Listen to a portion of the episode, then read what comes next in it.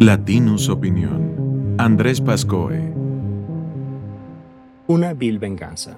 Eso fue lo que hizo el Congreso de la Ciudad de México al no ratificar a Ernestina Godoy como fiscal capitalina por cuatro años más, según el presidente.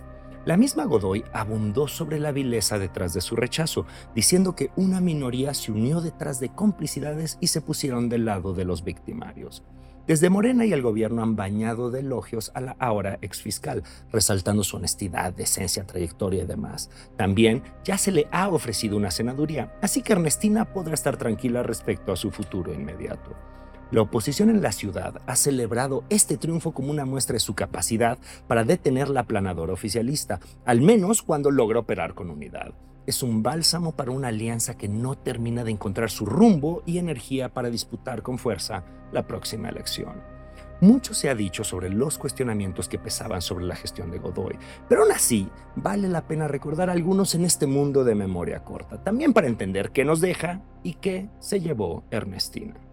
Uno de los casos más sonados y emblemáticos de su gestión es el de Alejandra Cuevas y Laura Morín. La sobrina y ex cuñada del fallecido hermano del fiscal general Alejandro Gersmanero fueron acusadas de homicidio por falta de cuidados y Cuevas pasó encarcelada más de 500 días.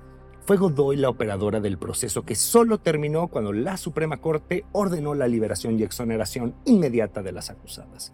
Era un claro caso de venganza y uso faccioso de la justicia. Godoy también fue acusada por el New York Times de usar su posición para exigir a Telmex los datos privados de opositores y políticos, en una clara acción de abuso de poder y espionaje. Las pruebas eran claras y la empresa lo admitió. La acción de Godoy sería reprobable y criminal en cualquier lugar, excepto en la 4T. La fiscal, como siempre, lo negó y listo. También apoyó a Yasmín Esquivel cuando fue acusada de plagiar su tesis.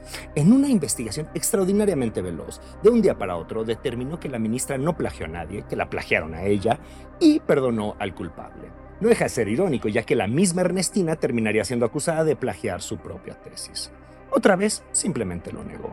Hay otros casos, la revictimización de las mujeres, como pasó muy claramente con Ingrid Escamilla, cuando la fiscalía bajo su control filtró imágenes de la mujer asesina. Ese no sería el único caso. También filtró el testimonio de un adolescente que acusaba haber sido violada por policías. Nadie fue detenido ni investigado. A esto se debe sumar la misteriosa situación de los fallecidos en la capital, que nadie sabe por qué murieron.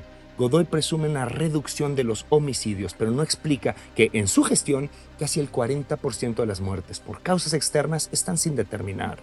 La media nacional es de poco menos del 7%. Pero aquí la gente se muere y la fiscalía nunca decide qué pasó. Muy sospechoso. Y por supuesto, la línea 12.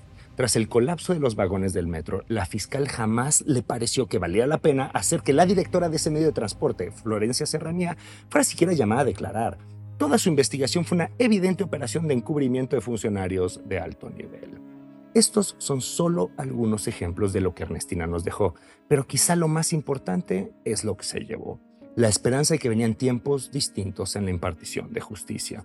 Usar la ley a tu propio beneficio no solo sigue sucediendo, sino que con aún más descaro que antes. Ernestina también se llevó la ilusión de una nación más democrática. Hoy el gobierno impone o reprocha, pero no dialoga, ni llega a acuerdos, ni siquiera busca puntos medios. Es una lógica de imposición sistemática. Todo esto se lleva y eso es su triste legado. Esto fue una producción de Latinus Podcast.